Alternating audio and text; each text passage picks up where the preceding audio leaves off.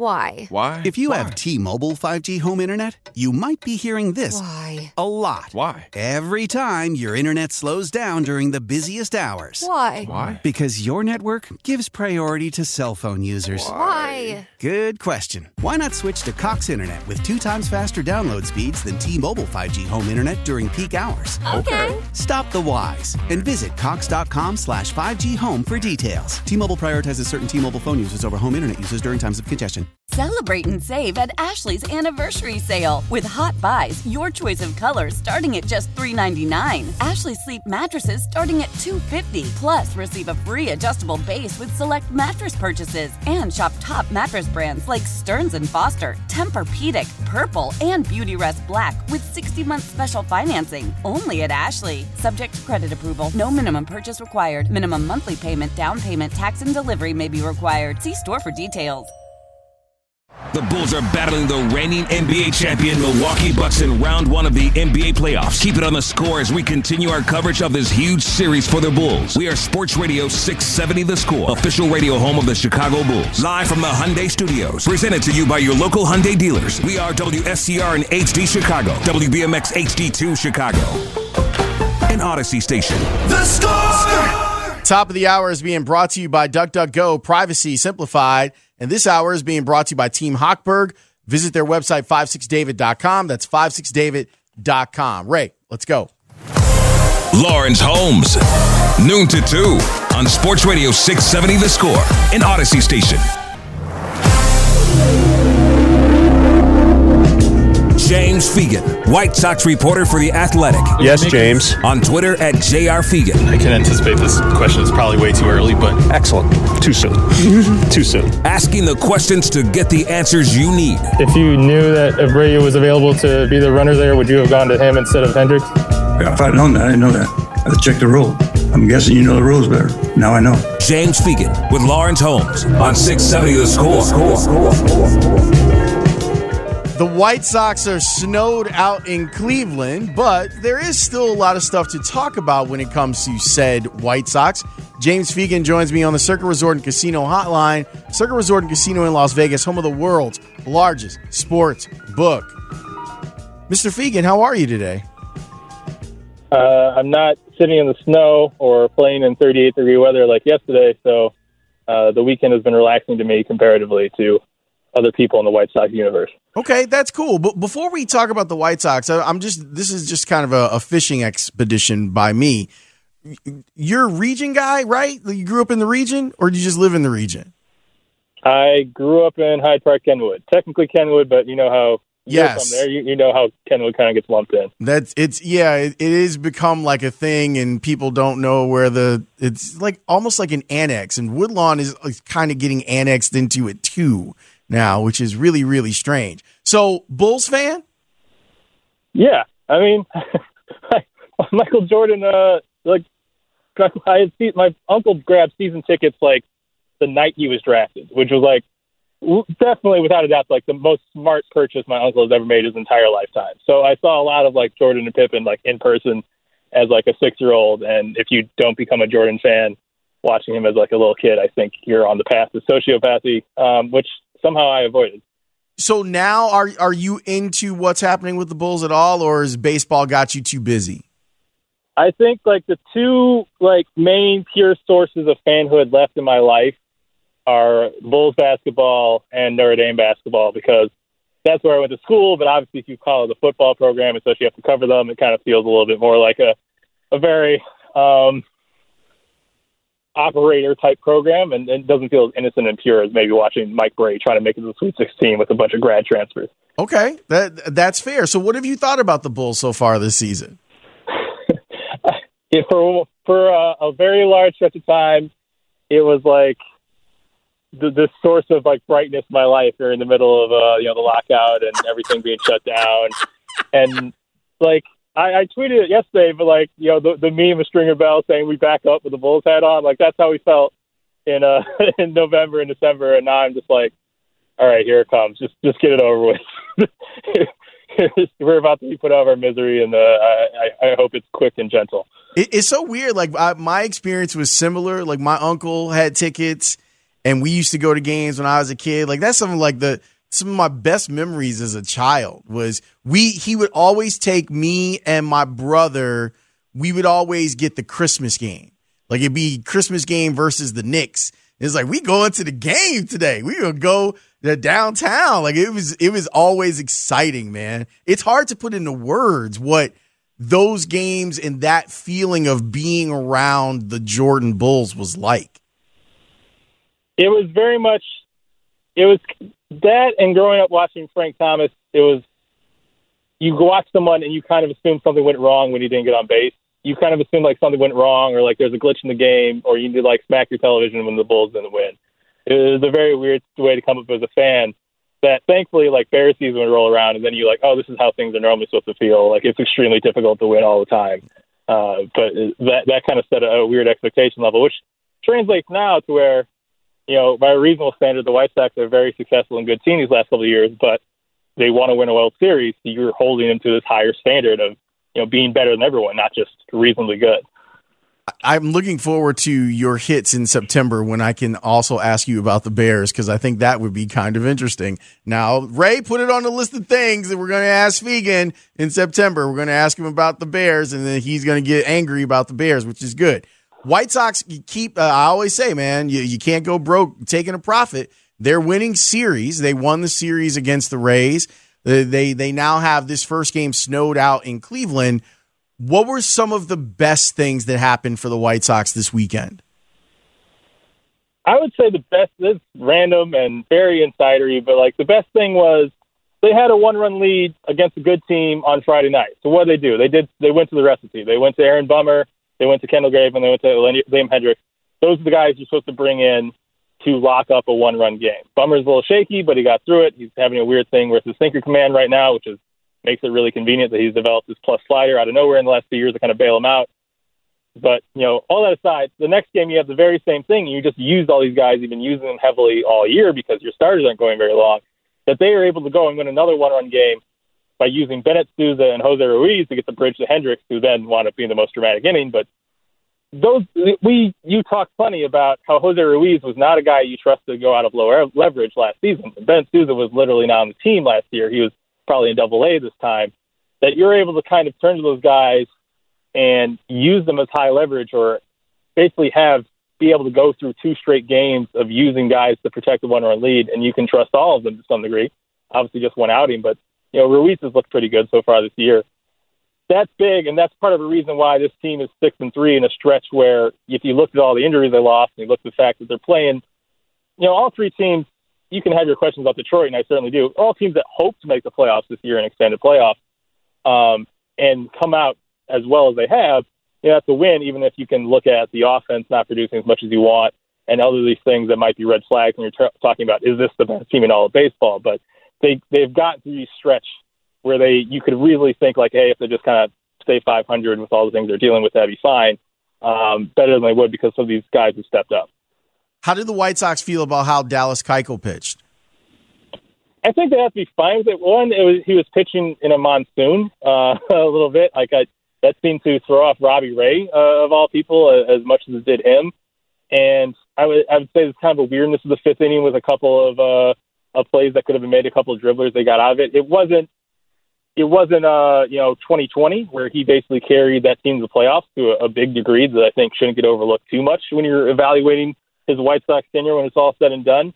But it was a lot more what you're hoping for the third year of Dallas Keuchel look. When he got signed, Rick Hahn was not you know touting you know we got the 2015 2016 Cy Young and he's back baby. He's saying if this guy eats innings, if this guy has an ERA in the fours and he's like the good leader in the clubhouse, like that's what we want. We want stability uh, given that we can't necessarily say that we have another you know, rotation eligible starter who's going to come up in the next couple of years and he's going to fill that role for us.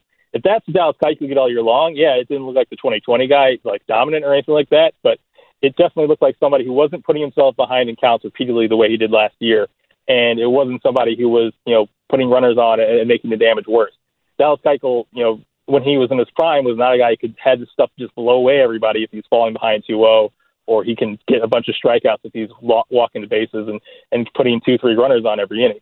If he's getting hit, that's one thing that'll happen. But if he's not making his own trouble the way he was in the second half of last season, that's going to be a usable starter more often than not. James Fegan covers the White Sox for The Athletic. You should get a subscription. You should be able to read the work that he does when he does White Sox coverage, and he's nice enough to join us on Mondays here on the score throughout the season. Dylan Cease with an, another solid performance. It, we talked about it a little bit last week. He he seems more comfortable with who he is as a pitcher. How did that happen?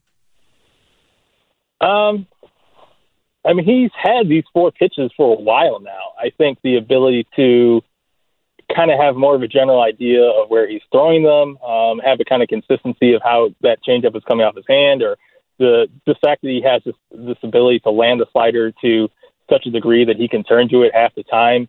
Uh, really put like if you look at break him down of how he got hit last year, it was really just a lot of um, you know turning the fastball and fastball counts, and uh, as tempting as it is to kind of just try to ride 20, 98 at the letters because you can, and because it should be an effective pitch. He he made himself a little bit predictable in that respect last year, and I, I think I remember watching him in spring training in 2018, and he was blowing away these major league hitters, but he was blowing them away by falling behind and then just you know throwing a bunch down the pipe and doing here hit it. Over the course of a 162 game season, that has kind of diminishing returns. So the fact that he's able to kind of turn that slider uh, in, in basically every count and and trust it to the degree that he has, I think is what has made him take the leap. As, as much as the first couple of years of his struggles were about not being able to command that fastball at all and uh, you know consistently putting himself behind the count the fact that even when he does that now, he thinks he can land that slider. It's got such a high spin. I think it's averaging 28, 2900 uh, his last time out. That he can kind of even throw it high in the zone, even if it's not not intentionally. But if he doesn't have to command it pinpoint, is what I mean, and get strikes. That that can kind of get him out of those situations a lot more than just riding 97, 98 down the pipe and saying here, hit it all the time. There's a portion of the Vincent Velasquez start that was a disaster, like his fielding in the first inning of that. And then there's a portion where if I squint and I turn my head sideways, I go, oh, there, there's some positivity that can be taken from him reacting the way that he did, settling down and and looking like he feels he he feels healthy. What did he take away from yesterday's start? Um, mostly frustration that yeah, he had good stuff last uh, yesterday. He showed the ability to kind of execute consistently for uh, prolonged stretches. He was pretty stretched out. He probably could have gone six if he had not blown up the first inning. But those kind of little pockets, those kind of little stretches amid um, long displays of how talented he is, yeah, that kind of speaks to why the White Sox are interested in him, why they have confidence in him. But I think you could talk to anybody who watched the Philadelphia Phillies for five years and saw, like, yeah, we we we know Vince Velasquez is very talented, but these little stretches come up where he gets hit harder than he should, or he loses the feel for the zone a little bit and ironing those out is, is kind of the whole story. So, yeah, I, I get why he's a good option for them to fill in starts right now. I, I see why definitely you think if you can kind of iron out those stretches and bring more consistency, he should be someone who is a viable starter in the major leagues. But this is kind of the battle he's been fighting for a few years now. And the White Sox kind of it behooves them to kind of demonstrate, you know, what their plan is or wh- how they're able to iron it out. Now, maybe the long term down the road, you have Giolito and uh, Lance Lynn is back. Maybe you know a, m- a month from now we're all uh, you know patting ourselves, trying not to faint by how in love we are with Johnny Cueto and the shimmy and whatnot. And maybe you know, Vince Velasquez is not a necessary like part of the picture, and he's more of a guy who can come in what Reynaldo Lopez is doing right now, and you know look kind of great for an inning or two, and you don't really need to stretch him beyond that or make sure it's more consistent. But but right now, I think yeah, it was very intriguing. I wouldn't be surprised if he's able to harness that next time, start out and have good, but these are the little things that have popped over the course of his career that has made his record not look as good as maybe it should based on talent. So uh, the White Sox haven't got maybe as long to operate with them uh, in spring or off season the way they would. You know, the famous story with Ethan Katz and Carlos Rodon is that he was ironing out his delivery so soon after the season ended that they had to stop when Rodon had non-tendered and then re-signed him. So they weren't able to do that during the lockout since they just signed him during spring training. But th- this is kind of the battle since Velasquez. So yeah, it looks a little bit encouraging uh, amid the struggles, but you know, how are you going to eliminate those struggles? Because that's that's been the story for a bit. Okay, James, I'm giving you over under here. the The number is forty point one percent. Are you going to go over or under the amount of games caught by Reese McGuire? Hmm. I would have definitely said under when he got signed or when he got traded for uh, first week. Um, but he's been running 50% for a while now. And, you know, it's funny when I asked Yasmani, like after he hit that home run in Detroit, because we had talked uh, in the off season, he said, like, if I, I'm, I'm just excited to go into spring training healthy, not have any issues. Because if I have, um, when I have a normal spring training, I have a big year. And so I said, you know, you you look good at the plate today. Uh, do you feel like you got to have the spring training that you're you're set up for a normal year? He's like, yeah, honestly, no. I, I feel like we're still kind of, you know, not going to be at bats that I wanted because I was kind of making sure talking to trainers, making sure my knees were in a good place to manage my workload in spring. And sure enough, you know, now he's gone through a little bit of uh, inconsistency at the plate. He's still kind of finding his rhythm because he didn't get those at bats in spring that he wanted. And alongside of that, we're seeing a lot more days off. He's working around 50 50 with the plate obviously they feel comfortable with Reese McGuire's defense to a degree. That's part of it that they feel like they're not going to lose that much defensively if they do go over the back there, even if they're not going to get offense. I, I still think that over the second half, if Yasmani's feeling good, and certainly if he's hitting as well as he always has, that that you know play distribution should shift a little bit. But it seems like this could be something that they do for a little bit of really, you know, kind of work borderline 50-50, especially given how many day games they have in the first half of the season when it's cold weather and they don't play a lot of weekend night games, that this could be something they ride for a while. I still, I still want to say under, but I, I, if you set it at 35%, I think I'd have to go over. Okay. All right. It's something that we'll keep an eye on throughout the rest of the season. Sample size at this point of the season is ridiculously small. It's, it's hard for us to make any sort of uh, determination on what's going on with a player. But over the last four games, I got to tell you, watching Luis Robert at bats, it's looked like late 2020 Luis Robert at bats. And I wasn't expecting him to have four games where where he goes hitless. What are pitchers doing to him? I feel like they're just kind of. I haven't broken it down a ton, but they're, they're getting him the ground out more than anything. Uh, he's not striking out. He's not chasing out his zone, but he is kind of rolling over stuff uh, outer half or or getting jammed to some degree. I, I think he's generally got a little bit in love with how much you can drive the ball the other way. And so the natural thing when somebody's punishing that is see if you can stretch them out a little bit more um, off the edge of the plate or really on the edges and, and see if they'll continue to go after it because they've had success. So I feel like he's in a little bit of rut with that and, and rolling over a lot of balls, but he's in general still kind of uh, going along with the team wide trend of not striking out, not doing kind of ridiculous chasing, not doing a ton of swing and miss. But I, I think he just had a really good stretch of, um, you know, going going the other way and really driving ball for power. That you know they're they're able to kind of take him out of the zone a little bit more uh, in that direction. Now, four games of him doing that disappointing, but I, I, when you bring up last year 2020, that was a month of doing that. So I think the really big stretch or the uh, especially now with the kind of an off day thrown in for Luis Robert to prove that he's taking another level is making that more of a one series or one week thing and not something that kind of takes him out of commission uh, for a month. That's that's really going to be um, the difference maker. Oh, 16 stretch certainly ugly for him. Um, certainly not something that's befitting of maybe the MVP talk that a certain writer might have pumped up at the beginning of the season. but I, I think if he shows that he can correct it on a on a game to game, week to week basis, you're still looking at a guy who's you know, one of the best you know two hitters in the league, and not uh, somebody who is learning learning how to hit major league pitching the way he was at the end of 2020. James, what did did TA and and TLR say about TA's decision to to come home with the tying run on second base and then being thrown out at the plate?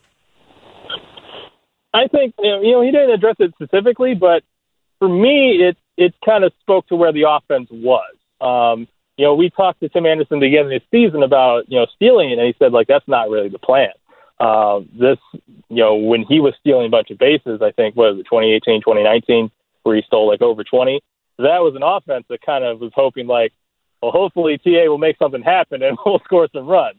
And this is an offense that's a lot more like Tim Anderson's supposed to hit 300 and we're supposed to drive him in, and he's not supposed to be burning out his legs doing superhuman efforts uh, the way he has to in the past. So the fact that he was doing that I thought it spoke to like yes, it was a you know technically a mistake. To me, watching that game, it very much seemed like they're not scoring unless he's making something happen. But this is a, a statement on where the offense is. that they're trying to manufacture right now that they stole three bases an inning, that you know they won their last game by Luis Robert running around and manufacturing runs. This is just showing that they're not hitting right now. That he feels like this is the way to do because normally he is a very, you know, he was someone who stole at a very high percentage um, at the start of his career very successfully. He's always been very choosy. So for him to do something over aggressive like that kind of speaks to just the bats being cold right now and, and feeling like he needs to make something happen.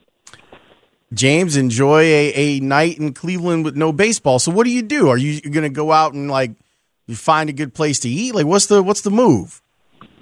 So I have to confess, I was not. I'm, I was skipping the Cleveland trip and I was going to Minnesota. So I am probably going Armour shopping as a result of this. All right, I think that's a really good idea. Have fun, and I'll talk to you next week. Sounds good. Why? Why? If you have T-Mobile 5G home internet, you might be hearing this Why? a lot. Why? Every time your internet slows down during the busiest hours. Why? Why? Because your network gives priority to cell phone users. Why? Good question. Why not switch to Cox Internet with two times faster download speeds than T-Mobile 5G home internet during peak hours? Okay. Stop the whys and visit cox.com slash 5G home for details. T-Mobile prioritizes certain T-Mobile phone users over home internet users during times of congestion. Celebrate and save at Ashley's anniversary sale. With Hot Buys, your choice of colors starting at just $3.99. Ashley Sleep mattresses starting at $2.50. Plus, receive a free adjustable base with select mattress purchases. And shop top mattress brands like Stearns & Foster, Tempur-Pedic, Purple, and Beautyrest Black with 60-month special financing. Only at Ashley. Subject to credit approval. No minimum purchase required. Minimum monthly payment, down payment, tax, and delivery may be required. See store for details.